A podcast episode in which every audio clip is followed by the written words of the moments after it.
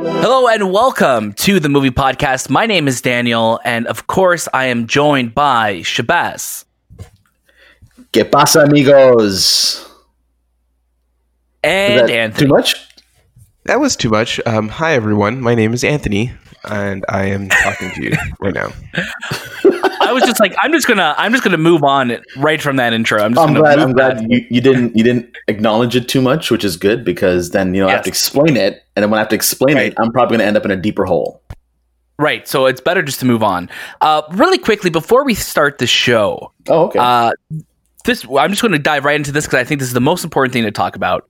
Uh, this week, if you're listening to this episode on November second, uh, today and tomorrow are your last days to vote. If Mm. you're one of our many listeners in the states, please make it your duty if you haven't voted yet to please vote. hmm I just want to throw that out there first before we start the show. Definitely go and vote.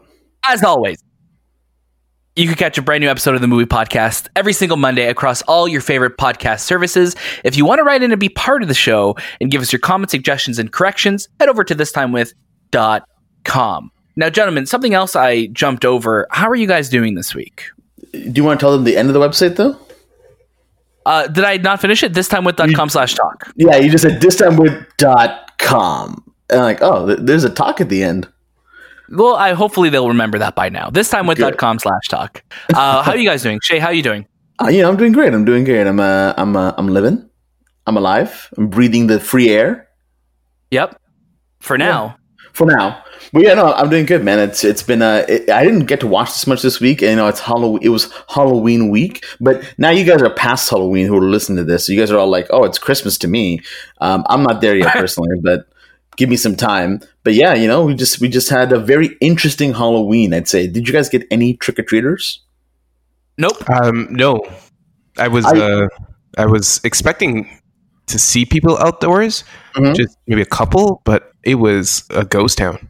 I just saw one family out there um, with their kids.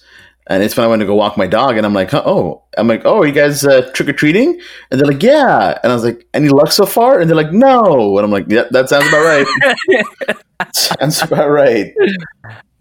Yeah, that's that sounds about right. Yeah, there was like my like Anthony, like my street was a ghost town. Nobody was trick or treating, and you know that's you know it's one year without trick or treating. No one's gonna go crazy if they don't have to trick or treat. I mean, just just buy candy. Like, do alternative ways of doing it in your house. We saw lots of our friends having like their kids trick or treat in different rooms in their house. Like, make it fun. You know, it's not Easter egg. like yeah, like just have have fun with it. Like you don't have to go get strangers candy, you know. Um, but it's funny though, like going to different grocery stores and just seeing the obscene amounts of like Halloween candy and like those towers upon towers of like chip boxes that haven't been purchased because who is giving out stuff this year? Mhm. right? Yeah, exactly. It was, I think, already Uh, on sale before Halloween. Yeah, so it's it's already on clearance before Yeah. before Halloween night.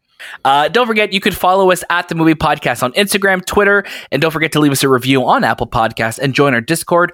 All of the show notes for uh, for everything we just spoke about will be in the the show notes of the show on whatever podcast service you're listening to, including a little write-in message from Cosmin. So last week uh, we shout out Cosmin one because it was his birthday, but also because we were asking him to clear up.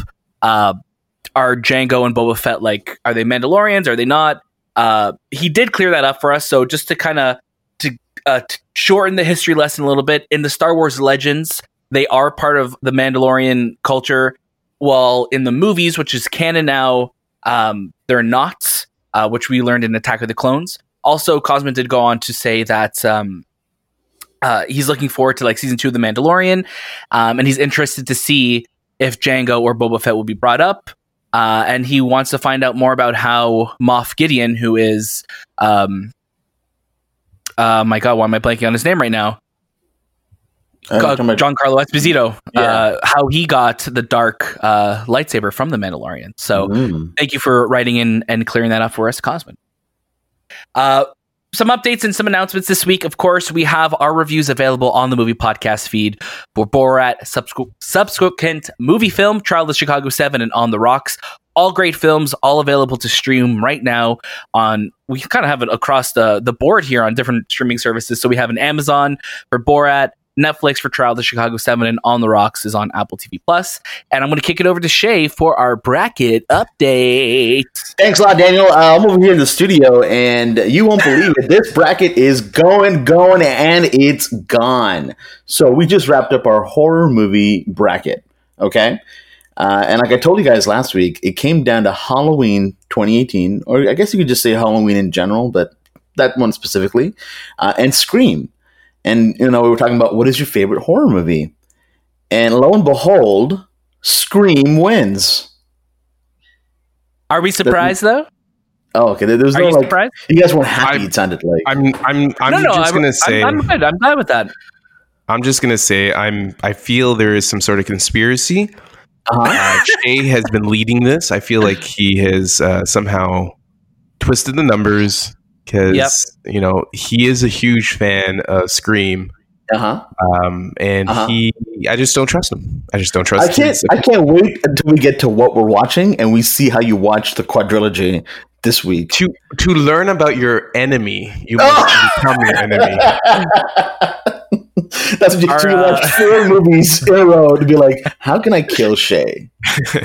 Our uh, our friend of the show, Rick, he was also uh, letting us know that uh, he he will be very upset if Scream does not win, and he also uh, dressed up uh, for Halloween for his workplace as He did. um, yeah, it's Drew Barrymore, Uh, right? Yeah, I think her name was Casey. No, what was it again?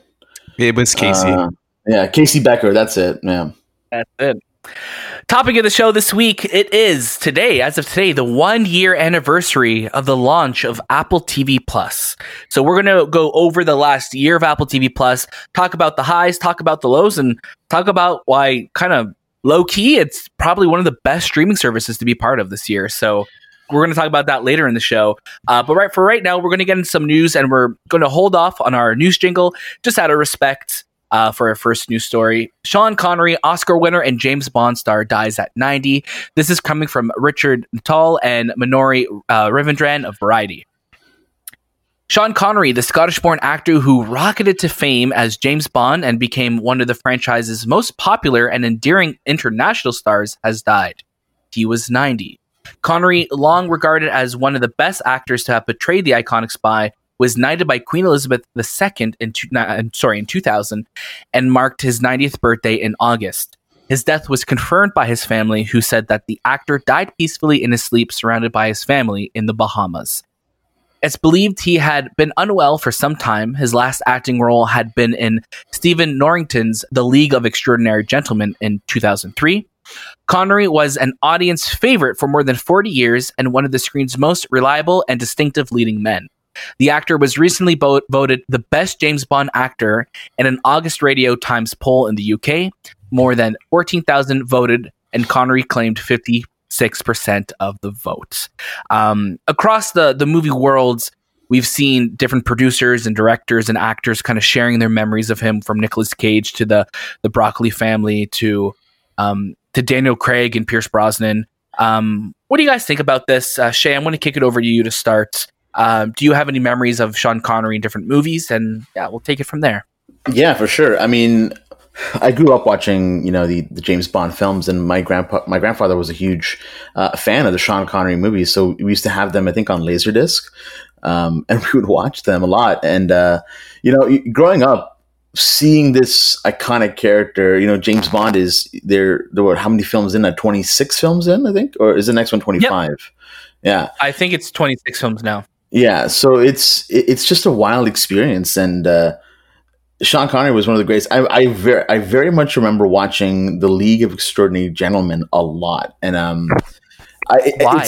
I, here's the thing: I, I was what 12 years old at the time, so you have to excuse what was a bad movie for me at that time because it like League of Extraordinary, League of Extraordinary Gentlemen looked like every movie coming out at that time. Like there was Van Helsing that came out, I think, the year after. Yeah. So there are all these like really cheap CGI monster movies, and for some reason, the League of Extraordinary Gentlemen was always on pay per view, and we had I think like illegal satellite or whatever. I'm exposing my whole family here, and it was just we lived at this address during yeah, this, this is time. and this was the time that we did it, and I think it was just always on TV. So I'd you know come home after school and I'd put it on, and I'm like, oh wow, there's Sean Connery, and you know growing up watching that and thinking back to it now and how much he hated that film and the fact that it, you know, made him no longer want to two movies, it, it says a lot. So it, it's, um, you know what, he was, he was, he was one of the greats and uh, it sucks to see him go. But it was one of those things when I found out, I wasn't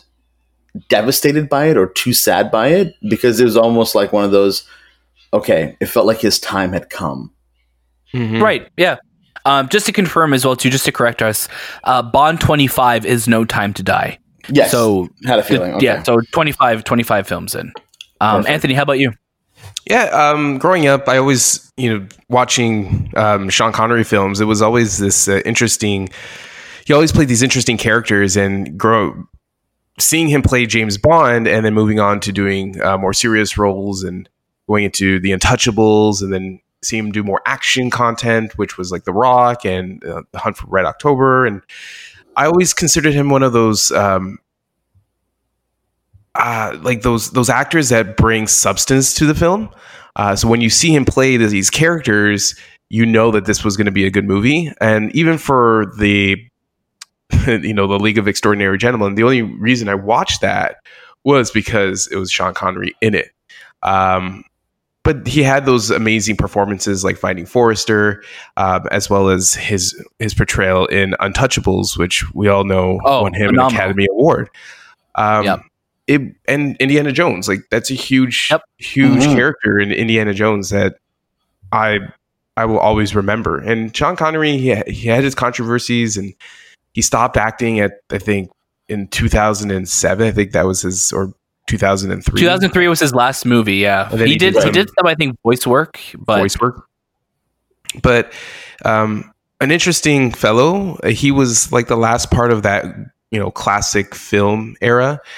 You know, one movie that we don't talk about that he's been in that was directed by um, uh, the horror director. His name is da-da-da-da, chubby dude with. Um, but what's the name of the movie though? I'm trying to think. Yeah. I'm like, oh, chubby dude? Like Oh. uh, Gu- Guillermo I'll del come Toro. back to it later. No, um, I'll come back to it later. But yeah, it's just he had like an amazing career, and I, it's sad that he passed. But you know, he had a long life, and you know, wherever he is, rest in peace. Amen. Um, yeah, I mean, when we think, yeah, I think of him. I, I think of Untouchables. I think of James Bond, obviously, and you know, Last Crusade. Like Indiana Jones: The Last Mhm. Crusade was one of my favorite films growing up. I used to love watching that movie. hmm Um, and uh, yeah, he he was fantastic, and he and he famously did not want to accept the role of a- Indiana Jones's father because he was only like something like I think twelve or fifteen years older than Harrison Ford. So he was like, no one's going to believe this, but he did such a great job at it that you you believed it, and he's so funny and so like so like smart and cunning, and you believe like, yeah, this is the man who raised Indiana Jones. You know, so he was Mhm. great, and he'll be he'll definitely be missed. But ninety years, that's a that's a hell of a life, a hell of a legacy to leave behind. So yeah, he'll definitely be missed. Uh, Anthony, do you have the name of that movie for us before I move on? No, I'll come back to it. I'm trying to find it. All right, all Right. right. So surprised it's the Moving on with the new- possible. Moving on with the news this week, a live action Assassin's Creed series is coming to Netflix. This is coming from Yusuf uh, Maguid of Ubisoft. Uh, Assassin's Creed is coming to streaming services, and no, we're not talking about xCloud or Luna. A brand new live action Assassin's Creed series is coming to Netflix. The deal includes multiple different series, the first of which will be a genre bending live action epic, while the others will be animated and anime adaptations. The live action series is currently searching for a showrunner. Ubisoft Film and Television's Jason Altman and Danielle uh, Kreinik will serve as executive producers. For more than 10 years, millions of fans around the world have helped shape the Assassin's Creed brand into an iconic franchise. Jason Altman, head of Ubisoft Film and Television, uh, Los Angeles, he said, We're thrilled to create an Assassin's Creed series with Netflix, and we look forward to developing the saga, the next saga in the Assassin's Creed universe.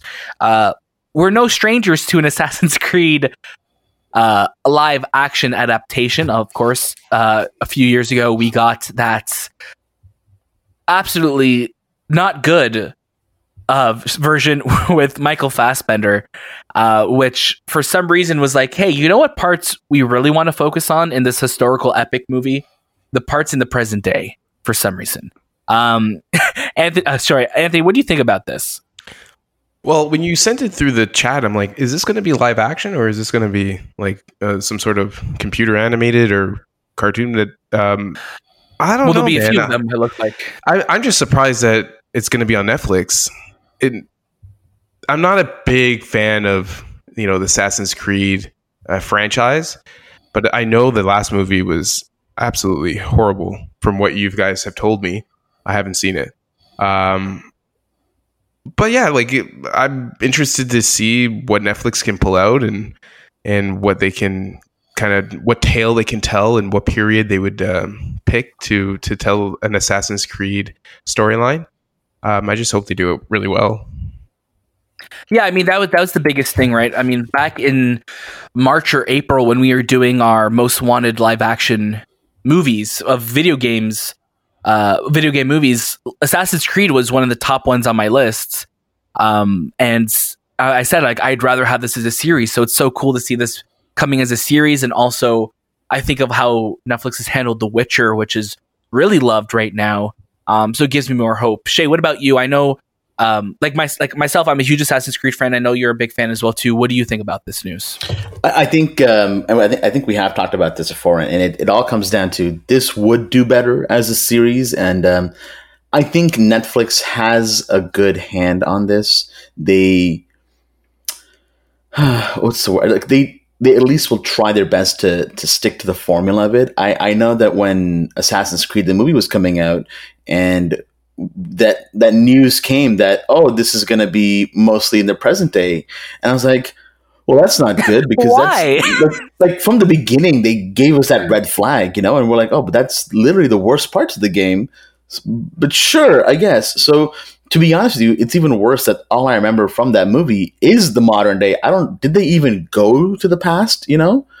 In the Um, movie, yeah, they did, they did, but it was very briefly and it was for very random moments, and and yeah it it's just, uh, awful it wasn't handled well. And and I, my question is like, is this going to be in the universe Assassin's Creed? Like, so it's going to have the same canon as the games, or are we going like, hey, let's tell the story of the games again, but in live action and have different twists and turn? Are we going to bring back like Desmond and Ezio and like these characters? So I'm I'm just I- like, where what direction are you choosing to go here? I have, I have a feeling that, it, that, like my opinion, I think it's going to be just another character, you know, with Abstergo and the Animus, just kind of around that idea.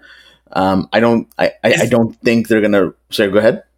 No, I was gonna say, do you what do you want though? Because me, like, as much as I'd rather them not have to worry about all the bullshit from the game. Like I say bullshit in a loving way. Like Yes, don't worry about all the stuff in the games. I'd rather like just like The Witcher, I'd rather them be like, hey, you know what? We're gonna tell our own tale in this universe. Yeah, you may see some familiar characters, but this is our take on them. I'd rather Mhm. that than try and have this tr- cross media storytelling of here's the story of the movie and there's the show because the movie was technically in the world of the show as as the games as well too. right. So it's like I'd rather I'd rather them not have to have the baggage of the games and just be like, you know what, let's just let's just do our own thing.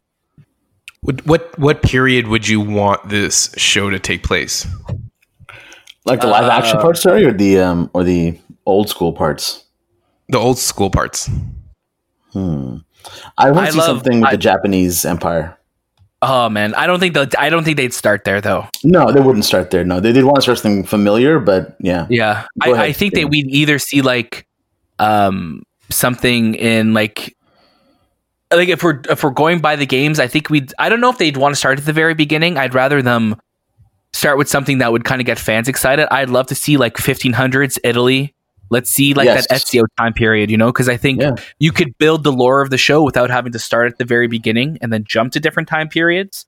But I would, I just love that, you know, let's let's go to Venice, let's go to Rome, let's go to these places, Florence, that are these thriving economies in that time of the world, and just see what they really were like at that time. I think that'd be really cool.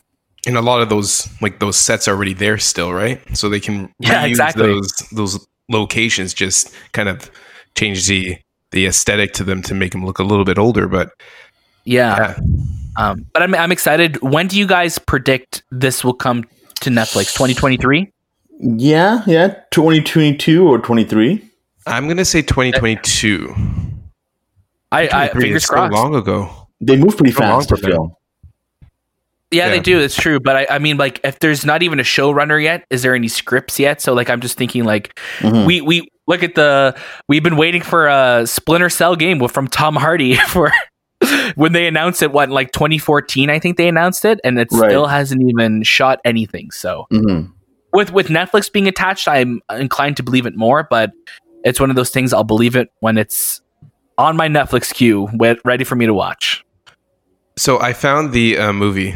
I don't want to. Oh God, what is it? It was it was Marnie, Alfred Hitchcock's Marnie. So it was Alfred Hitchcock. okay. uh, that's uh, the chubby director. That's kind yeah, of, you were Oh, like that wouldn't chubby uh, horror that. director. I'm like, oh, and he's a horror director. Um, Mm, what was My the name bad. of the movie that we were recently looking up on IMDb with Anthony? That he's like, oh yeah, it was this movie. It was like I think two weeks ago, and he, it was like I'm nowhere slightly close. remembering it. Oh yeah, it was uh, the was it the Kurt Russell film? I think it was like Long Time No Talk or something like that. Something that Anthony's like, yeah, this is the name, but it was nowhere near the name of the Yeah, movie. he was Patrick like, oh, Swayze.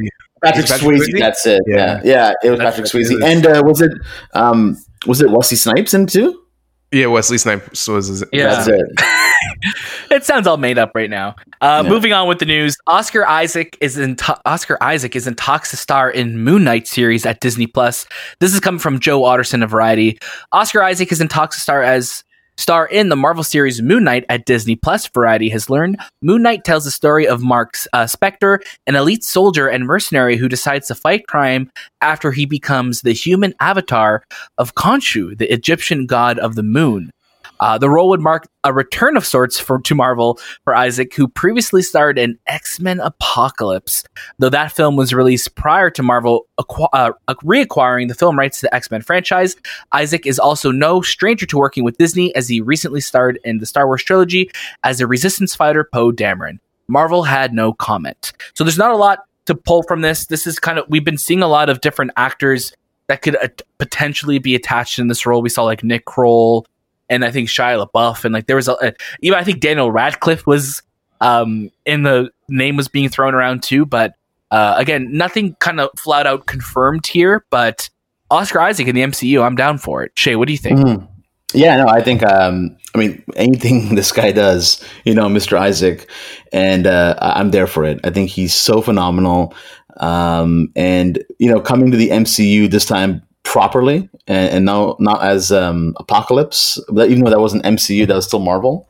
Uh, I'm uh, I, I would love to see this because he's just he's great. He he blends into every character that he does, and he gives it his all. So why not?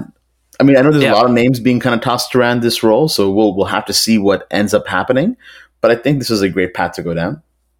Yeah, and uh, we saw this week too that uh, director was or showrunner has also been added as well. So seems like we're getting closer. Um, Anthony, what do you think? Yeah, I think it's great casting. Um, Oscar Isaac is a phenomenal actor. He's he's really when he takes on a role, he really does a great job with it. Um, and I see him It's such a as charisma. Moon Knight. Like when I when I look at him and look at his face and his character, I can see him pulling off the Moon Knight um, comic character. And Moon Knight is he is a complicated superhero. He is almost you know he de- deals justice to the point of death, and he does have this entity within him that's very on the borderline psychotic. So you you I think Oscar Isaac can pull that from his characters that he's played in the past. Yeah, definitely. movies. Yeah, he has like he has like uh, a charisma Tim, but you also see there's a crazy side which you you see a lot in Ex Machina where it's like yeah he's playing very calm and composed, but you could tell that there's this this something inside of him that will just Yeah. snap as well too. So Yeah. yeah, this is exciting. It's uh, honestly like I'm I'm so excited, just more more so right now on the the series slate for MCU because like with WandaVision and this and She Hulk, like it's and uh, Miss Marvel, like there's gonna be some really awesome characters coming into the fold very soon in the MCU. Uh, wrapping up the news this week, Amazon argues users don't actually own purchased Prime Video content. This is coming from Ashley Cullins of the Hollywood Reporter. When an Amazon Prime Video user buys content on the platform, what they're really paying for is limited license for on demand viewing over an indefinite period of time. And they're warned of that in the company's terms of use. That's the company's argument for why a lawsuit over hypothetical future uh, deletions of content should be dismissed. In April, Amanda Cal- uh, Caldwell sued Amazon for unfair competition and false advertising. She claimed the company's secret uh, secretly reserves the right to end customers' access to content purchased through its Prime Video service. She filed her putative class action uh, on behalf of herself and any California resident who purchased video content through the service between April 25th, 2016 to present. On Monday, Amazon Amazon filed a motion to dismiss her complaint. Amazon. Amazon uh, filed a motion to dismiss her complaint, arguing that she lacks stand uh, standing to sue because she hasn't been injured, and noting that she's purchased 13 titles on Amazon Prime since filing her complaint. Further, Amazon argues that the site's required user agreement explained that some content may later become unavailable. So I know there's a lot to kind of pull from that. I wanted to talk to you guys right now because we are in a very digital future. I think about how we purchase movies now, how we purchase streaming uh, subscriptions, and in just two weeks from today, we're purchasing PlayStation 5s that do not have the ability of playing games from a disc. We, we all three of us purchased the digital edition. Mhm. Where are you guys right now with how digital ownership uh, kind of how are you guys feeling about dig- digital ownership? Are you scared of one day of everything you own just disappearing? Is that too dystopian? Do you think that's going to happen? I'm going to get Shay to start off this conversation. Uh, look, here's the thing. I I took my I think, I think I took the longest out of us three to kind of get o- onto the digital train, and a lot of it came from that you know that fear of okay, well, what if one day this just like I don't actually own any of these things. I know for a fact that you know one day this will go. Whereas my physical collection will always be with me as long as it's literally in my in my grasp. Um, but you know now for convenience I, i've i've kind of made that uh that that peace with it that like hey if one day something happens okay it's it's whatever but also i know i'm investing in a company because i buy all my digital films through itunes i know that i'm investing in a company that at least i think we'll be okay for the next foreseeable future because it's apple at the end of the day now i can speak firsthand i had um uh, a lot of you know Blu-rays that came with digital codes for ultraviolet, which I believe went through Flixster or I, I don't know what method they went yeah. through, but but at the end of the day, they were still ultraviolet copies, and ultraviolet just was it three years ago shut down all the way. So they had to then migrate all their films over to guess what Google Play, and you know, all the respect to Google Play, it's not what I want to use to watch movies. And I and I have about I think like twenty or thirty movies on there that, that kind of transferred over. Um, but it's it's not the most friendly system I have. So, you know, that kind of fear still lives. But luckily since I know that I'm investing in iTunes, I I have a little bit more faith that I'm a bit more future proof than than others with because I've seen people who you know will be like, no, I'm never buying from iTunes. I'm only going to buy Google Play videos, or I'm only going to buy Ultraviolet. And it's like, okay, well, look at where you are now. Mm. Yeah, what was that other one where um people could purchase? I, re- I remember when Batman versus Superman was coming out, and like people could order from. Oh man, I'm I'm blanking on the name of the company, but like I think they had some type of exclusive like extras, like oh yeah, if you order through this uh, movie something like movie site, or you'll get this mm-hmm. extra, and it's like now that company doesn't exist, and it sucks, and it's that's the reality of like a digital future. But are you going to go with convenience to have it anywhere? Like I love the fact that if I buy a movie, one I have a family sharing account, so like my family gets access to it. I could watch it on any of my TVs. I love that. But also, for some reason, if my internet's down that day, I can't watch something or I can't play something. Mhm. Um, Anthony, what about you? What, how do you feel? You were the first, Anthony, I think, uh, between us to kind of be in that digital arena with purchasing content. So, where are you with uh, your digital future?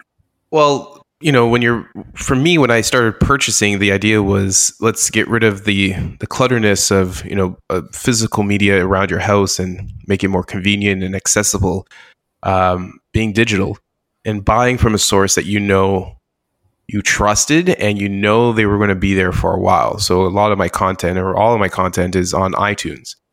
What my perception was when I purchased my content that I was purchasing the content. I wasn't purchasing the license to the content, which mm-hmm. Amazon is like saying that well, it's in the terms and con- you know agreements, which is it's not the that's not right. Like even though it's written, it's not law. When you pay you know thirty dollars for a movie, you that's your movie. Mm. It's if the company goes, the company goes. But you can't say that. Well, no, you're paying for a license. Then, then I'll just pirate it. Then, like, why wouldn't I just pirate it? And that's a, that's a huge issue that a lot of people don't know. They don't they don't know. And I again, I still don't know. I don't know if the content that I'm buying from iTunes is a licensed content or is that actually my copy until the company you know flips over, which is Right. very doubtful but Amazon's coming under the, the realm of no, it's just a license. And if we decide not to have this movie on here on our platform anymore and we remove it, you're out of that money, but we'll have it. See that that idea is wrong. Because if I give you thirty dollars for a movie and you take it off the platform, you still have my thirty dollars. It's not like you're returning it to me. For sure. That's, and and that's- and that's the fear, right? I think I think there needs to be some type of legislation passed where it's like, Mhm. okay, I'm investing into this digital space. What are you doing? What are people doing to or protect it. companies doing to protect this for me? And I think there needs to be a lot more clear outlines made. Hopefully, in the future, we'll see that done because, again, two weeks from now, we're getting PlayStation 5s that do not have an ability to take a disc no matter what we do. No matter how Right. many times you throw a disc at it, it's not taking it. So, what are you doing to protect um, that experience and protect the purchases that we invest in that system? And digital media is the future. Like that is it is the future. I bought my content the, that way because I wanted to have access to it immediately at all times and the highest quality out there. So this idea of just you're just paying for a license is not going to fly for a lot of consumers who who are going to be moving this route Mm-hmm. also for environmental Definitely. reasons like think about the environmental like cause that you know you're you don't have to pay for discs you don't have to pay for plastic all that content it's it's going to disappear and it's going to help with a lot of you know environmental needs and that alone is a huge factor too so Definitely. We'll see where it goes. I mean, it's going to be an interesting. sketchy man i don't know man like, like they're great for like buying those little things and they have like prime video but like their sketchiness is just unbelievable sometimes it's like fuck you I, man. I just want. I just want. I just want. I want. go ahead. I just want clarity. You know, I just want clarity. Yeah. Like, be upfront. I I get terms and conditions, sure, but just be transparent. Like, f- protect your customers because if I know, no matter what, my content is safe, then I'm going to be inclined to spend more. yeah right? I think it just comes down to that. Um, new dates this week. No new movie dates, but I thought this one was a nice one to add. John Candy Day proclaimed in Toronto for late actor's 70th birthday. This is coming from Ryan Parker of The Hollywood Reporter. John Candy would have turned 70 on Halloween, and to celebrate his life and legendary talent, the city of Toronto is proclaiming October 31st John Candy Day. Mayor John Tory made the announcement Thursday via social media. Tomorrow will be John Candy Day in Toronto. It's our way of remembering a beloved actor and comedian with roots in Toronto. Proud to help honor the legacy of John Candy on what would have been his 70th birthday.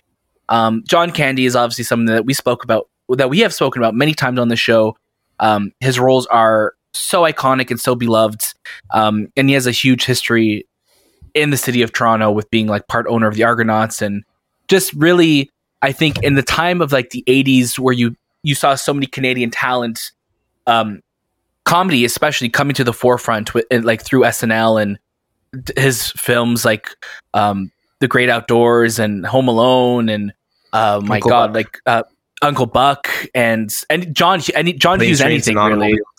Planes, Trains, and Automobiles, one of my favorites. Um, Spaceballs, all of that. Like he really helped, I think, put uh, Canada and Toronto on the map for a lot of the world. So uh, he's definitely missed, and that's awesome. That I think we're cel- uh, having a day kind of dedicated to him. Mm-hmm. I, I, I, Uh, let- I grew up with John Candy, so I, I'm I'm really pleased that they're doing this to honor his legacy. He he passed away so so suddenly, and you know we have all these memories of him and these great movies, and uh, he's a Canadian treasure. So it's uh, it's nice that we um, have this uh, this date and remember him. Yeah.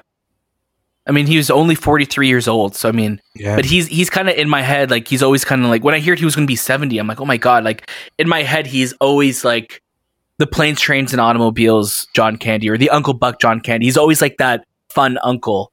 You know, he's, I think, the uncle that everybody would want. So, um, yeah, he's definitely missed. Uh, but let's get some trailers. Trailers. Trailers. That was more scary was than I pretty good. expected. That's a little That was- scary. It's okay. We're we're, we're post Halloween. That's okay. uh, so we got a, a bunch of new trailers this week. Uh, I'll just read the list and we'll talk about some of them. Uh, Halloween Kills, Songbird, Stardust, The Midnight Sky, and Selena. Uh, those are a bunch of different trailers, not just one really long movie title. Um, one interesting one that I wanted to start off with Halloween Kills. We got another, I guess, a, a, a proper teaser trailer this time after getting a teaser trailer last summer. And now this movie is coming out next Halloween. It was supposed to be this year, but obviously with everything, it got pushed. Um, what did you guys think of this? Uh, I guess first official look at Halloween Kills. I thought it was pretty dope. I mean, um, you know, it looked cool. Yeah, it also like annoyed me a bit in the sense that I wanted to watch it. You know, like this movie's done. I want to watch it. I Yeah. gotta wait like till 2021 to watch this, and it was just annoying. I believe a bit. I believe they shot Halloween Kills and Halloween Ends together. They So- did. Yeah, it was back to back. So technically, both movies are pretty much done. Mhm. Damn. They're not, they're, not, they're not hard. They're not hard films to, I guess, make. And not, I'm not trying to take away from the, the directing process, but in terms of visual effects and location, it's usually within a neighborhood. You know. right, right. Um, any other trailers stand out for you guys this week? Uh, I like Stardust, which was uh, the David Bowie biopic. Is that it? Yeah, Yeah, Stardust. was- It and that's coming out at the end of the month. End of the month, uh, I believe it's coming to different streaming platforms, um, like to to rent and to purchase. But yeah, I mean, it's cool to see a, a David Bowie biopic. This was at, I believe, at uh, one of the festivals this year or last year. But yeah, we got that. We got another look at Selena, which is great too, which is coming to Netflix in December. So a lot of content to look forward to uh, for the rest of the year. I thought Midnight Sky, which is um, George Clooney film, was interesting. It was um, it is a it is a a space type of movie that reminded me of Tomorrowland meets Oblivion. Kind of Interesting. like has has that vibe to it. Um, it is a Netflix co- uh, show or movie, correct? I believe I'm so. Not, I'm not too sure. Yeah. Yeah, I think so. It is. Yes, it is. Um, I haven't seen and George, Clooney, in is directing it too. Yeah, he is. I haven't seen George Clooney in a while, so seeing him pop up like this, it's uh, it's good to to see his face in the in a movie again. Uh, but yeah, for me, that would be the the you know the trailers that I'm looking forward to. Yeah. Um, Selena, out this I- week. Oh, just sorry, go just ahead. on Selena, uh, Selena. I don't know where they're going with the Selena show. I don't know how many episodes, how many seasons they're going to go because we all know the end result of Selena, but I don't know how much they could pull from this character. I'm I'm suspecting it's going to be a two to three season, no, or limited season uh, show. What do you guys think? I think yeah, a mini series would probably do it. Do you think? Do you think it'll be more than one season though? I don't. I. I don't. I. The way they they cut the trailer, it seemed like they were going to be diving into building her her her band and building becoming the singer, and there might be a lot of like younger days before she became, you know, this pop star. But she died really So young, so I I don't did. know how how much they could really tell.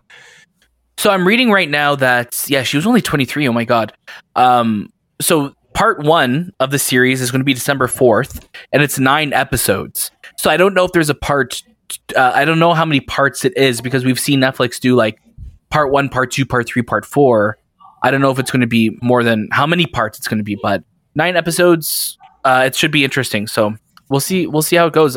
I'm I'm curious. I, I really like Selena. Um, I liked the Jennifer Lopez movie as well too growing up. So we'll see. Um, we'll see how it goes. Uh, out this week, uh, we have Let Him Go, which the three of us have watched. And since that's the only thing out this week, let's dive into our review of Let Him Go.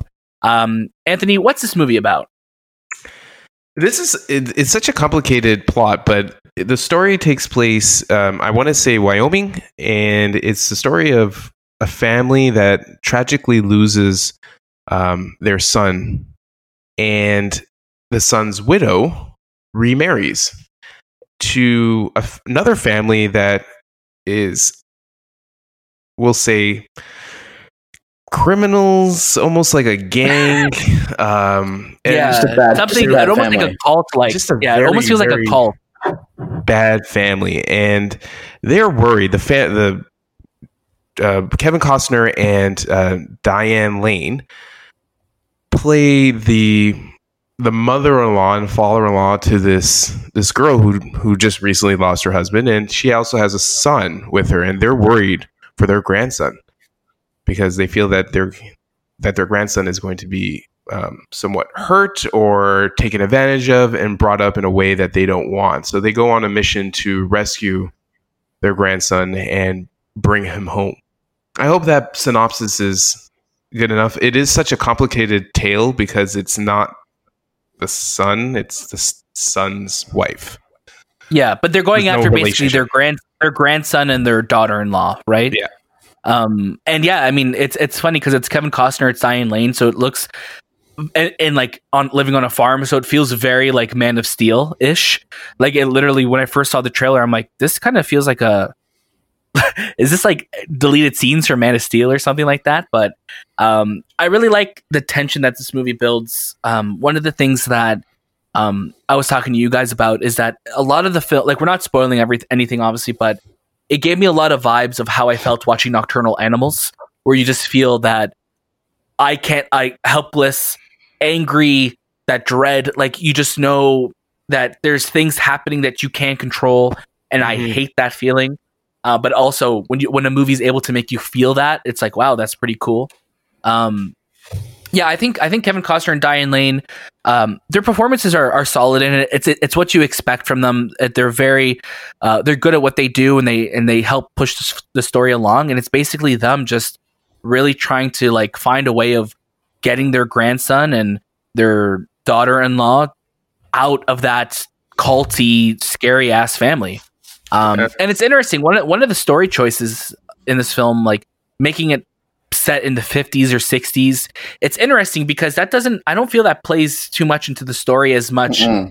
other than the lack of technology. Because there's a lot of films that we see, Nocturnal Animals being one of them, that are kind of set in more of the southern states, where have similar plot lines to this, and it's like the the time period is is interesting because I this is believable to be happening now too, you know. But I, I was an interesting story choice that maybe they just wanted to do that just to to make it feel or like to to follow what the book did. Or I, I think this I think this film could be basically what I'm saying is this film could have been set during any time period and it would have played out a very similar way. Mm-hmm. You know uh, what, Shay? What did you think about this movie? Oh, sorry. No, go ahead. Anthony, go ahead. Sorry. The the time period. It I think it sets the tone of like just the area they're, they're in. I think they're in Dakota, not Wyoming, Dakota, um, and it just sets the tone for their characters as well because their characters, you know, the Kevin Costner plays a retired cop. Diane, Diane Lane plays, you know, a horse. Um, I, I want to say like a horse whisperer or almost like something like that. Like she yeah. she she manages horses on a farm. So you you had to and during that time period, especially in those types of eras, there's there's a lot of crime that goes on without knowing, and they always have like this creepy vibe to them because there's it's a town against them. You know, it's a whole town. Yes, it's not like this sure. one killer or one person. It reminded me something that I would have seen written by um, his uh, Taylor Sheridan. Something 100%. like yes, like yeah, definitely 100%. had that vibe because it's so character driven and this the plot is so simple, but it's so tense and it's and it's really good. Like Diane Lane and Kevin Costner, their chemistry together are fantastic. Yeah, I remember. Uh, I remember mentioning to Daniel after after I watched it. I'm like, it gave me a lot of vibes from Wind River, you Mhm. know, and obviously that's also uh, Taylor Sheridan as well. Um, the way I, that I found this film was it it was very tense. You're absolutely right, but it was also just it that the, the simplicity of the movie kind of just made it easy to watch. Like I didn't have to think too hard about, oh my god, where's this to go? And you know, you could have spent more time on developing these other characters, but I think that when they drop you kind of into this world, you're just kind of like, oh, I, I I get it. Like this is this is bad, this is good. Uh, these characters they pretty much run this town, so let's just kind of go with it. And I and I got vibes from games like Red Dead Redemption, obviously Mhm. because the horses, and you just see the, the, this family that you know controls so much in this area. Um, and, and I think Weboy. everyone, yeah, the wee the Weboys, right? And I think uh, when you look at it, they they all everyone in this movie does such a great job, and uh, they introduce these like side characters here and there. But you know, just like Anthony, just like Daniel mentioned, it, the time period isn't significant. Um, the only time I really felt it, honestly, is when they're at the diner because that really had that you know 50s, 60s diner vibe to it. But um, I I can imagine that there are probably diners like that in these states that are probably present day. Um, whether that would have helped the narrative or not, it, it didn't seem to make a difference. But uh, very tense, very good. I really enjoyed it. yeah, I, I just really dug the performances, and I just love that. You know, there there's some there's some really um, beautiful shots in this film, and especially the use of mirrors, which I think is really interesting because I think Mhm. these characters spend so much time kind of thinking back and reflecting on the life they had before their son passed away and I think they're just trying to think look to the future and things like that now too and I think this film um really surprised me again I wasn't expecting to really um be as taken by it as it did and I and I and I and that's great and I this is a really great movie and to give our our movie the movie podcast suggestion on this, I would definitely say it's a watch it. Uh, I'm going to kick it over to Shay. What do you think? I, I'd say to watch it as well. I'd say it's it's not meant for everybody, but if you can get through a slow burn that has enough tense moments to kind of keep you gripped, uh, it's definitely a watch it. And Anthony, also- take us home. Also, a watch it for me. I really enjoyed Awesome. it. I thought I was really invested in the characters. Mhm. I, I for one, was really invested in the time period. I know you guys are. No, no, it's not that I didn't like No, the time yeah. period. I just I just felt it didn't make too much of a difference. But I I like the Right. time period it was set in. It's not like I hate Same here. that time period. Um, yeah, same here. but yeah, I, I I really liked it, and I think w- the mother who played uh, Blanche, Lesley Manville, she did such a great Yeah. job of playing this this woman who's the mother of this Weboy clan, who who's Yep. just just there's something with her, and she did such a great job. Yeah. with it. Man, British people playing these Southern characters just always terrified me because they're so good at doing the accent and you believe it. Right? You believe that she's been living in that house for like 60 years and that she owns everything. But like, and and then I was kind of looking her up after. I'm like, oh, it's her. Okay. Yeah, yeah. Um, something else we all watched this week too that is back for its second season. We watched The Mandalorian. Uh, so season two, episode one, first episode of the series that is directed by Jon Favreau, who is the creator and producer of the show. Um, I like. I'll, I'll start it off. I really love this episode. I think that this episode was the, is kind of like the fulfillment of what I want the show to be, where it's just kind of like this.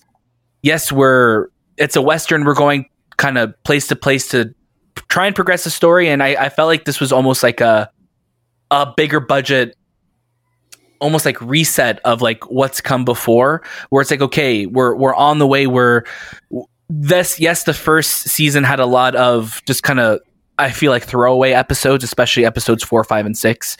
Uh, but what I thought this episode re- did really well was the way the action was shot, and obviously Favreau having his background in like the Iron Man films and things like that. You, he, I think he really knows how to shoot some really nice action scenes.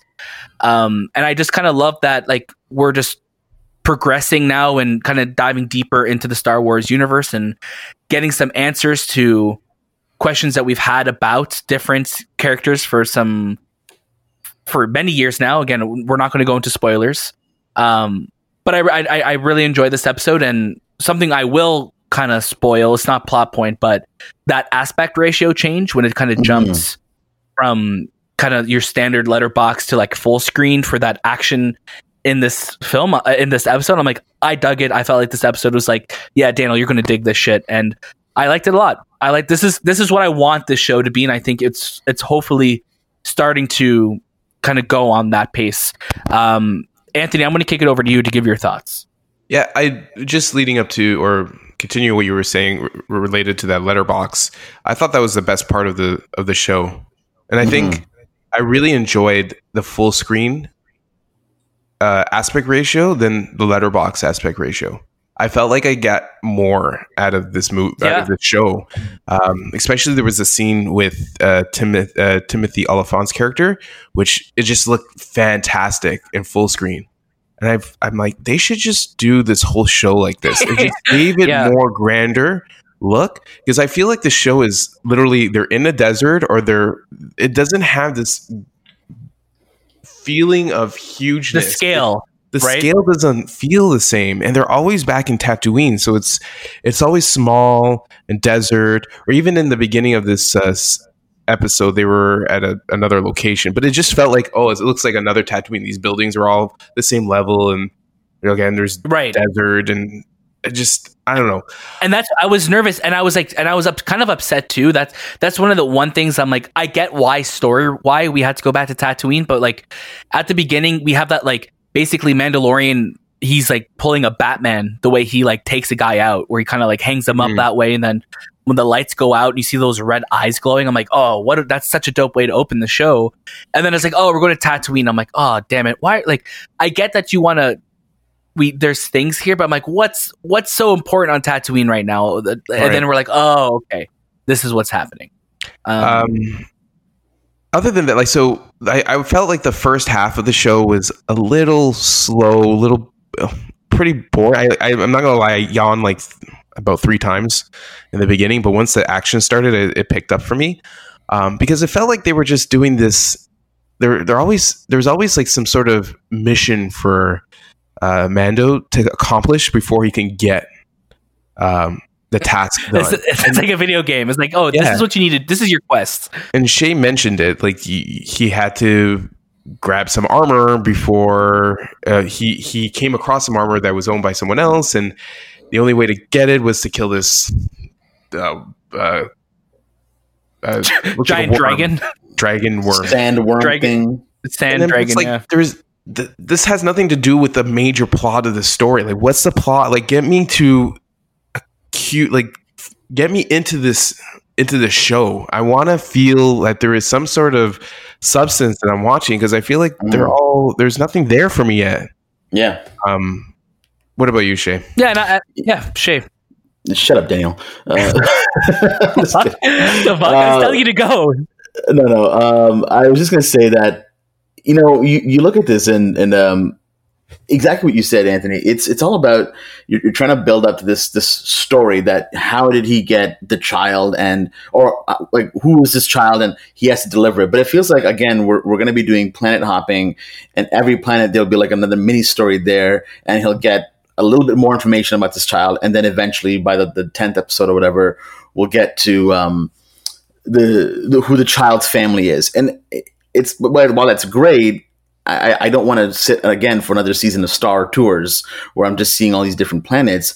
I want to get to what is the story about? What is the relevance to this child? What what is happening here? Because that was all of season one. We got it, and I think season two to kind of start off in the same place where you're on another planet and he has to do a mission. It it was it was good in the sense of like it, it looked cool. I agree with you. The full screen aspect looked amazing. Um, you know, Timothy Olyphant, I love him. I think he's so great. All that stuff was really cool, but I still didn't feel the purpose of the show yet. I, I think a problem, one challenge the show has in my eyes is that it's singly focusing on the, on the Mandalorian and no one else, and even his side characters are like there's no story. It's only him, and there's Mhm. nothing happening with him. Like he's his goal is to find you know Baby Yoda's family, but Yeah. that's it. Like that's the only goal. There's nothing that drives other motivations to get to the the point quicker. So a lot of the shows that we enjoy watching, there are other characters that help build the story, while this one is just him on his own. Mhm. Um, I hope that there are more like driving factors that can really pick up. Like I would have loved to cut to um, uh, Giancarlo Esposito's character and where what his premises, Yes. what like what, what did he do? Yeah. Imagine it opened up with him like right after his you know cutting up open the Tie Fighter and getting out. Like what? Where did he go? What's his storyline? Yeah, and I'm sure, and I'm sure. Obviously, we're to get there again. It was just episode one, but also after the last season and knowing that he was there, like I don't want him to. I don't want Giancarlo Esposito's character just to be in in it the extent that he was in season one. I want him to be a big player in season two, and I'm Mhm. hoping as we go forward now, um, we're going to start to get more of those answers. I think this episode laid a lot of groundwork in the sense of a very specific character that we've been wondering about for a long time and kind of like oh like i think that was a really like some really cool reveals and i'm hoping that um we spoke about last week how they're not giving out kind of review copies for the show i'm hoping that that means there's a lot of surprises along the way and things that really start to progress the story because yeah i want to learn more about the actual mandalorians i want to see more of his people because at the end of last season a lot of them were either killed or left, right? So I want to see more, and I want to see more uh, unique locations as well too. I think Um, Anthony, what? Yeah, sorry, go ahead. But one thing I didn't No, no, know Shay- um, was John Leguizamo playing Gor Koresh, the the one eyed. Uh, Oh no way! Yeah, that was John Leguizamo who was uh, playing it. Playing him. It's So funny because in the beginning the voice sounded kinda, kinda like Willem Dafoe a little bit, but I'm like, oh no, there's no way that's Willem Dafoe. But that's interesting that it's John Leguizamo. Another interesting trivia is Timothy Olyphant's character, uh, Cobb Vance, Vance, and the bartender, uh, Weequay proprietor, who's played by Earl Brown. They both starred together in Deadwood, which plays Oh, on the awesome. whole like like cowboy Yeah. western theme. Yeah, like So it's he's like the they have, marshal. yeah, Yeah, like it's just it's so funny. It's like they still have they're they're playing on that plot line inside of um, another another story. man, he is. Timothy Olyphant is a is a real good looking man, man. Like when he, He when is. he just kind of walked in, I'm like, damn, like he he's he's a good looking man. He could he, He could pull very- off that uh, He's marshal. very likable and unlikable. Yes, He has that he has like that moral, that middle ground. Like you don't know where he's going to land, right? So Yeah. it's great. Um, Anthony, what have you else have you been watching this week? So this week I've been watching quite a bit. So I started off the week with The Good Lord Bird, uh, Ethan Hawke's uh, TV series, which I really really enjoy. I put on The Devil All the Time, the Netflix uh, film that uh, you guys reviewed back in September. Um, I had the chance to watch it this week. I thought this movie was an interesting movie. I didn't know what they want, like what the director wanted the viewer to take from it. Um, it was full of dread and sorrow, and there's no real person that you're rooting for. It's almost like this. Um, it's almost like this horror that happens in you know again in the 50s and 60s. I think it was the 60s actually. Um, and Tom Holland's character is pretty pretty much the only one that has some sort of redemption and why he did what he had to do.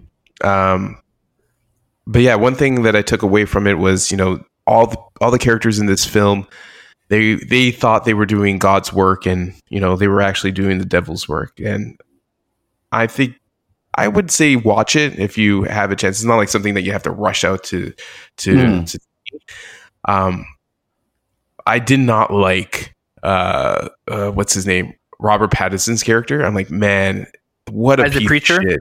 Yeah, like what a piece of shit. Yeah. He he took advantage of so many people, and he took advantage of Tom Holland's sister, and it's just it bothered me so much. I'm like, man, this movie bothers me because I felt like I wanted to go in and like massacre everyone because they were all evil. um, but yeah, I would say watch it if you have the time. Um, not th- not something that you would like have to run out and watch right away. Um, I also watched The Nest, which I don't know if I can talk about, but um, it was a good. Uh, we'll say yeah, we'll re- wait for the review. Uh, Let Him Go. Searching. First time I watched Searching. Um, I loved it. What an interesting concept to tell a story of a father looking for his missing daughter. Um, I know you guys watched it and you really, really liked it. I, I thought it Yeah, was Doug uh, searching a lot. Well paced, um, Very well made too. very well made. Storyline was great. All taking it in the perception of social social aspects, like a computer watching a father dealing with um, the the loss of a of a of a wife as well as the missing child, and Mhm. you know using different mediums like social media to search for it, and it's all in a perspective of they're consistently using a computer or some sort of technology, either a camera, a phone, and it's told in that story in that in that way. So I really I really enjoyed it. Um, put on the Scream series. So I put on Scream, Scream Two, Scream Three, and Scream Four. I thought I might as well watch it all because Scream Five is soon to come out someday. Um, I January 2022 or twenty one. I do enjoy 22. Scream 22. Scream 1 and that's the first one that's not going to be directed by uh, Wes Craven, which is um, as we know Wes Craven has passed and this will be directed by a new new director team. So I'm interested to see where they go with the the Scream character. Mhm. Um, but I really enjoy Scream 1 and Scream 2 and Scream 4. Scream 3 not so much, but you know, it had like it's got some moments. Some moments. Um, I felt like the brother reveal was a little, you know, it. The, the thing with Scream is it plays on horror films, right? So it, it does Mhm. make sense that one of these characters might be, you know, Sidney's brother, long lost brother, which Right. could happen in a horror film, right? I just, I don't know, maybe it was the characters or the whole ca- the the casting or the concept of it taking place around a film, and and the film being targeted this time. It just I don't know. There was something off about it. I did like Scream Four, um, which was the newest one, came out in 2011, and I watched The Mandalorian, which I'm still not there with. It was okay. Cool. Daniel's like Shay, how about you? right now? I know Daniel. He loves. No, it. I'm just I'm just uh, I'm just Mandalorian. asking what Jay watched. Um, so I mean, I talked about Let Him Go. Uh, I also watched Get Out. I hadn't seen it probably since the theater, and honestly, I enjoyed it a lot more. My my second or I think third viewing. I don't even know which one it was, but I really enjoyed it a lot more the the second time I watched it. Um, and I watched it with my girlfriend, so she really liked it as well. Uh, I watched Borat once again because you know what it just it was it's kind of an easy watch for some reason and it for some reason gets funnier to me every time I watch it. And it's quick to watch too because you'll pick out other moments. You'll see people in the background that maybe were reacting differently, and, and of course, yeah, the, the Mandalorian. So not not too much this week. Cool. Yeah, same with me. I will also rewatch Borat this week. Uh, we spoke about Mandalorian already. In honor of Sean Connery, I watched The Untouchables. I watched 1917 just because I haven't watched it since uh, the theaters. Well, since we watched it, the three of us together in January, uh, one of our last times in the movie theaters. And I watched last night Crawl, which is uh, produced by Sam Raimi. Uh, I've we've spoken about it on the show before. It's about uh, takes place in Florida during a hurricane, and this girl has to go check on her father, um, who's not responding to any phone calls, and basically her whole area is flooding. And she's looking for her dad. She finds him in the crawl space underneath their house, and turns out there's some crocodiles down there too. And it's all about them trying to survive, getting out of the the crawl space and out of the hurricane and to safety. It's a really fun movie. Um, and it was just yeah, it was. I'm like, yeah, this this is a go- good movie to watch on Halloween. Have you guys seen Crawl yet? Not yet. No. Uh, yes, I think have. watched it. Yeah, I watched it about two months ago, two and a half months ago. Did you like it, Anthony? Um, yeah, I thought it was interesting. It, it wasn't um, like one of my. I, I, I wasn't blown away from it, No, but it, just- did it was just really a good good time. reviews. Um, yeah. it was a good time. I just, you know, I could see this actually happening in Florida. you know, Oh, definitely. when there are floods there, and you know these alligators, were they crocodiles or alligators? Crocodiles, one of the two, yeah. crocodiles out there, and they're they're hunting. Yeah, I can see that happening. I don't understand the purpose of crocodiles. You know, like I don't. Why do we need them? If you know why we need crocodiles, let us know because I'm, just I'm just very confused. Historic animals Why they still exist, around. You know? These damn water dinosaurs still hanging out. It's like those um giant those giant hornets. Like, what's the purpose of them? They don't. Why? They don't Why do these exist? Like, do they provide any environmental purpose? No, they don't. They just they don't. evilness around the world. So let's get into our topic of the show this week. Of course, as we said at the, the beginning of the show, Apple TV Plus has turned one years old today. So it's been 365 days of Apple TV Plus. Most people who have who have Apple TV Plus have had it for free. Um, Shay, I want to get you to start off with what have been your favorite Apple TV Plus shows or movies so far in the last year? Huh. Well, I mean, Ted Lasso definitely uh, stands out to me as as something that really, really surprised me. I remember when when Apple TV first came out, you know, we really had to go off of the morning show, and we were all looking forward to the morning show because you're you're telling me you're going to get Jennifer Aniston, Steve Carell, and Reese Witherspoon, and you know they all have really good comedic timing in one show together. And then you start watching the show, and you're like, oh my god, this is really not a comedy. This is this is serious stuff. Yeah. But I remember watching that show and the kind of the journey that it takes you on. I I really liked it. Um, I watched a bit of See here and there. I know my family loved The Servant, the M Night Shyamalan show. So there was something, luckily for everyone to watch. While in the beginning there there wasn't much, literally like a handful of things. Um, I think with the acquisitions they're doing now and and bringing things over, it, it's it's it's only going to get better. Yeah, for sure. Anthony, how about you? What's been your first? Uh, you were probably our most vocal person who disliked it at first, or Apple TV Plus. But where So- are you now with it? so yeah so i was i was uh i wasn't disliking i was disliking the work the the ethics that the tech like apple was was like what they were doing to get these productions out there was just it felt i just didn't like that part um but the content that they did produce um slowly grew on me um like for instance See and for all mankind um i thought those two shows were very great as they're establishing platform shows. Um, I didn't I didn't watch the morning show. I, I watched the first two, and I never really got into it. Um, I thought their movie, like the banker, was fantastic, um, and their um, uh, the, the the video game show. What's it called? Mythic Quest. Mythic Quest was another fantastic comedy. So for an establishing platform in terms of content, um, I thought they did really well for their first year. Their lineup, if this was like you know a video game um, platform, their lineup was fantastic for their first year. Yeah, it, it's interesting because you know, as we said, this year we saw the launch of so many streaming services. So we got Apple TV Plus, Disney Plus, uh, Quibi, Peacock, and HBO Max all launched this year.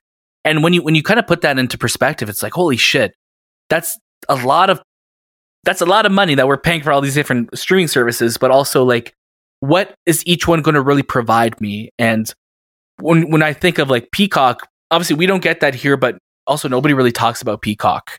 Um, HBO Max, same kind of thing. I think people kind of dove into it for its back catalog of stuff, which a lot of is is leaving and going to different streaming services. Um, Disney Plus, I think, is still unrivaled in the sense of the back catalog of what it has there, especially with Marvel and Star Wars. But Apple TV came to this without any of that.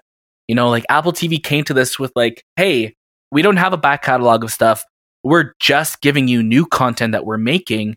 And yeah, we did get some back catalog stuff added down the road, but like I think Apple really made a mark this year. And it's it's really cool to see shows like Mythic Quest, which I think Mythic Quest and Ted Lasso are easily my favorite shows on the platform.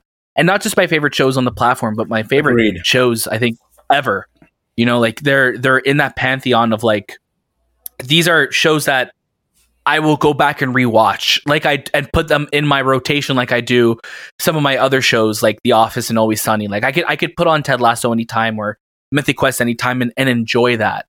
Um, Mhm. And like the morning Mhm. show too, it started off with the morning show, and it you know the morning show kind of had its its ups and downs, but I think at the end of the day told a really great story, and I'm so excited to see where that show goes from here.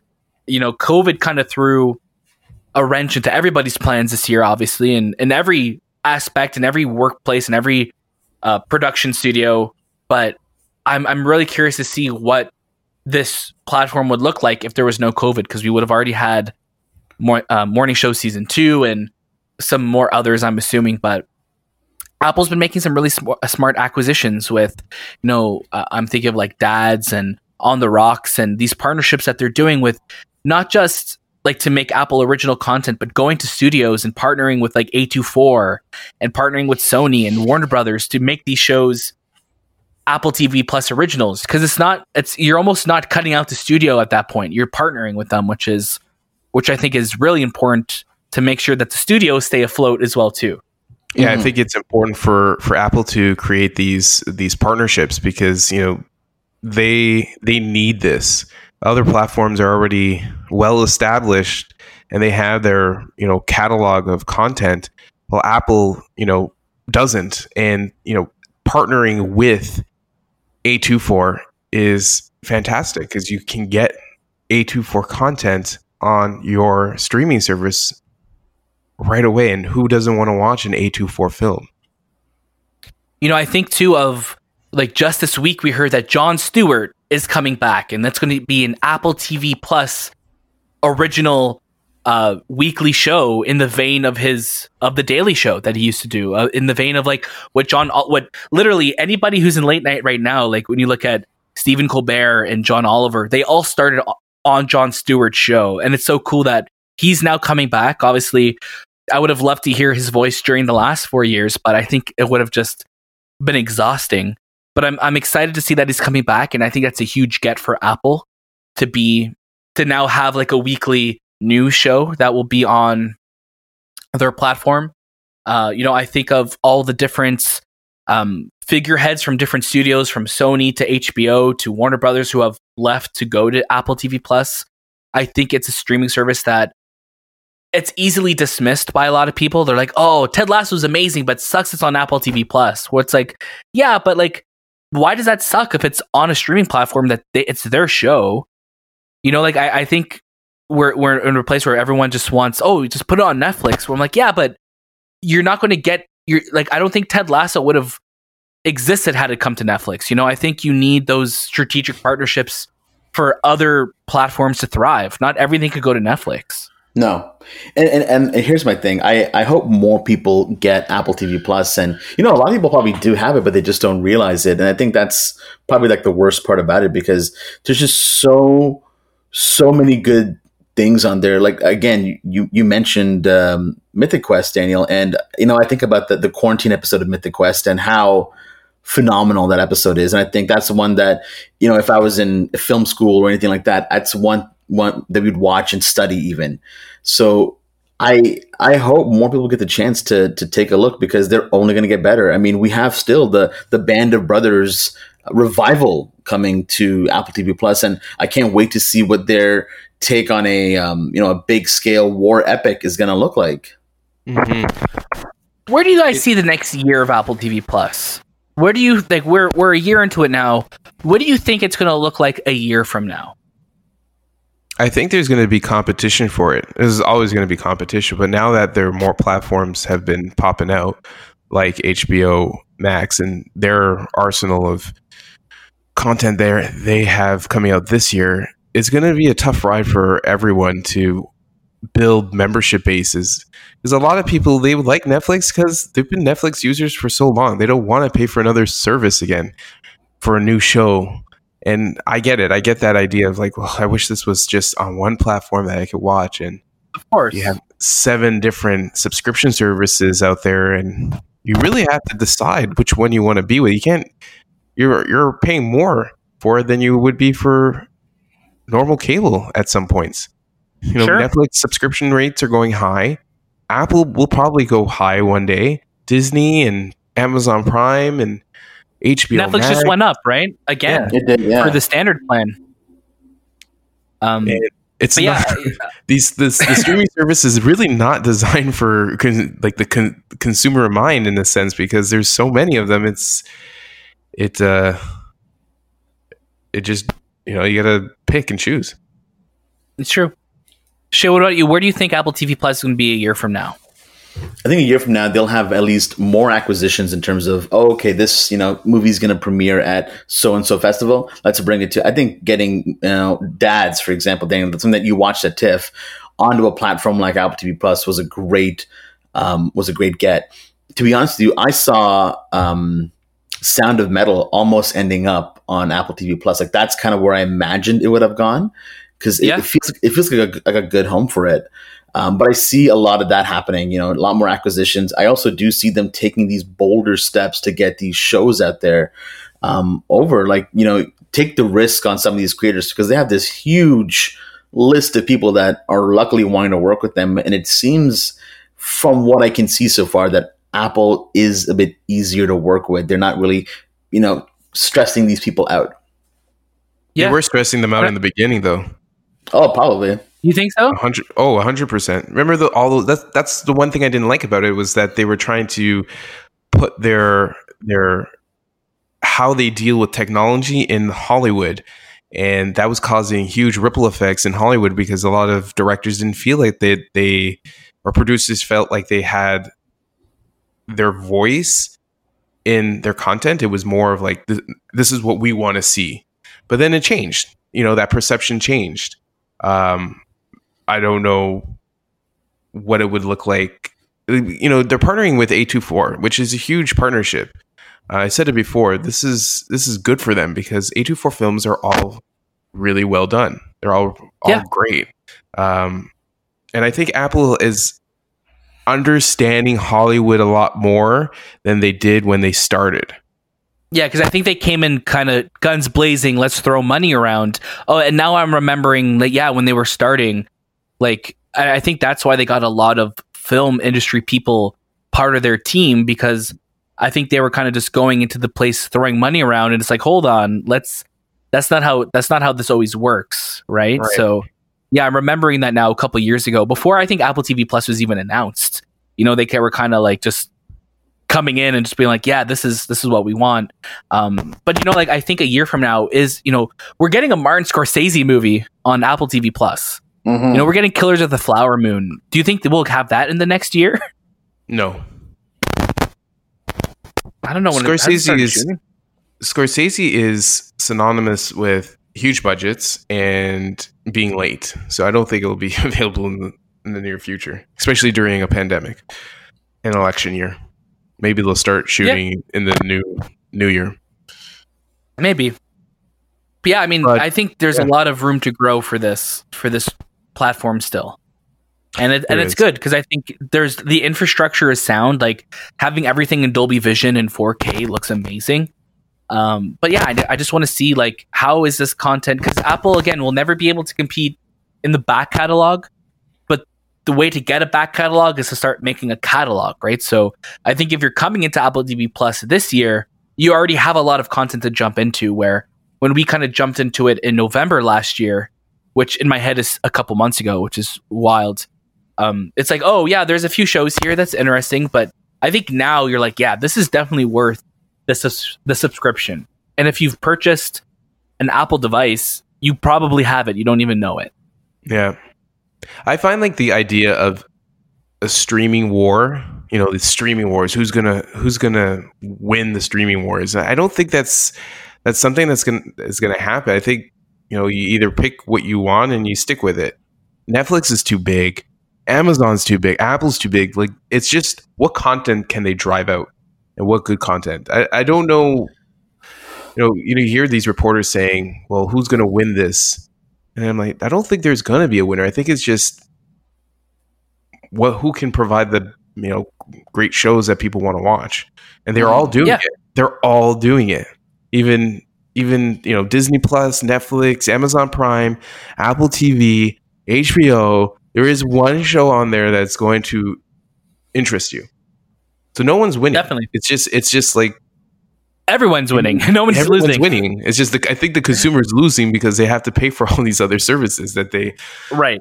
right. But one day maybe they'll be like uh, one service fee for everything. of one bundle of all. One bundle to rule them all. Um, any final thoughts on Apple TV Plus on the first year of Apple TV Plus, guys, before we start to wrap up this lovely show? Yeah, all I'm going to say is if you have recently bought an Apple product that comes with a free subscription to Apple TV Plus, uh, take advantage of it. You're going to find something that you really like, and when I say really like, I mean it'll be added to your your list of shows on rotation, like Daniel mentioned. You know, you can add Mythic Quest, you can add Ted Ted Lasso alone. Like it's, I'm so surprised by how good that show is, and I know we're hyping it up a lot, but it's just phenomenal. And I'm I'm excited because Apple's got the money, so they're going to keep buying and building their brand. They're not going to give up on it. So I'm excited to see where it goes. But um, definitely, at least give a seven day free trial if you want. It, and even then, like the yearly subscription, I think is like sixty bucks in Canada, so it's not too bad. Yeah, it really is. When you when you break it down, it really is such a a small fee to get into there to really watch these shows and just kind of. Even if you want to get in, get out, these shows are worth the time. So definitely do that. It's great, great way to end it, Shahbaz. Um, guys, every week we have a trivia question, Oh, and in honor of the late great Sean Connery, my trivia question is tied to Doctor No. Ooh. So Sean Connery No. first appeared as James Bond in 1962's Doctor No. The villain Doctor No was played by Joseph Wiseman. Before landing on him, who was considered for the role of Doctor No? Was it? give us- Okay, good. I'm going to give Yeah. you some options. Henry Fonda. Was it Sidney Poitier? Was it Paul Newman? Or was it a monkey? I, I now you got me all. uh That monkey's really throwing me off right now. Be honest. Yeah, man. Monkey, though? Henry Fonda, Sidney Poitier, Paul Newman, or a monkey? Mm. I'm not I'm gonna go going with to give the, it to the monkey. Yeah, I'm I'm going to go with the not gonna monkey. I'm gonna go with Paul Newman. I just feel like the monkey would be. I don't know. Yeah, let's go with Paul Newman. The correct answer this week is a monkey. Yes, it is Yeah, buddy. The producers considered having a monkey in the role of Doctor No, and they decided, no, that's stupid. But yes, they uh, they definitely they definitely did consider having a, a monkey in the role of Doctor No, but they just thought that he would not be able to bring any sort of Death. physical opposition to James Bond. In Can, um, you just, can you just imagine like Sean Connery's been like, "Oh, sure, you're a monkey, huh? you want a banana?" my God, But did the monkey banana, talk you though? monkey? Would the monkey talk? Uh, yeah, it would have been a very smart monkey, but I don't Uh. know if he would have spoken or not. I'm glad we don't live in this future where this happened, but yeah, Mhm. a monkey. It was a monkey. Damn. My gosh. But yeah, that was the movie podcast. As always, you can catch a brand new episode of the show every single Monday across all your favorite podcast services. Don't forget, we have reviews that go up on the feed all the time. So as we get to watch movies, it's very unpredictable right now with release dates and theater screenings and online screenings and all that. But just make sure you're subscribed to the movie podcast. So whenever we have a new review out, you could catch it. And also, of course, we'll plug it on the show. Make sure you follow us on uh, Instagram and Twitter at the movie podcast. And don't forget to leave us a review on Apple Podcasts. We did announce the winners of our Antebellum giveaway. so make sure you check your DMs on Instagram to see if that was you. Uh, I I, This I didn't way need to broke it write out the name of the movie. Antebellum. Cynthia. I was doing some, yeah, I was doing some slam poetry of the name. So antebellum. Uh, so definitely make sure you double check your Instagram DMs to see if you are the winner. Uh, that was this time with the movie podcast. and we'll see you next.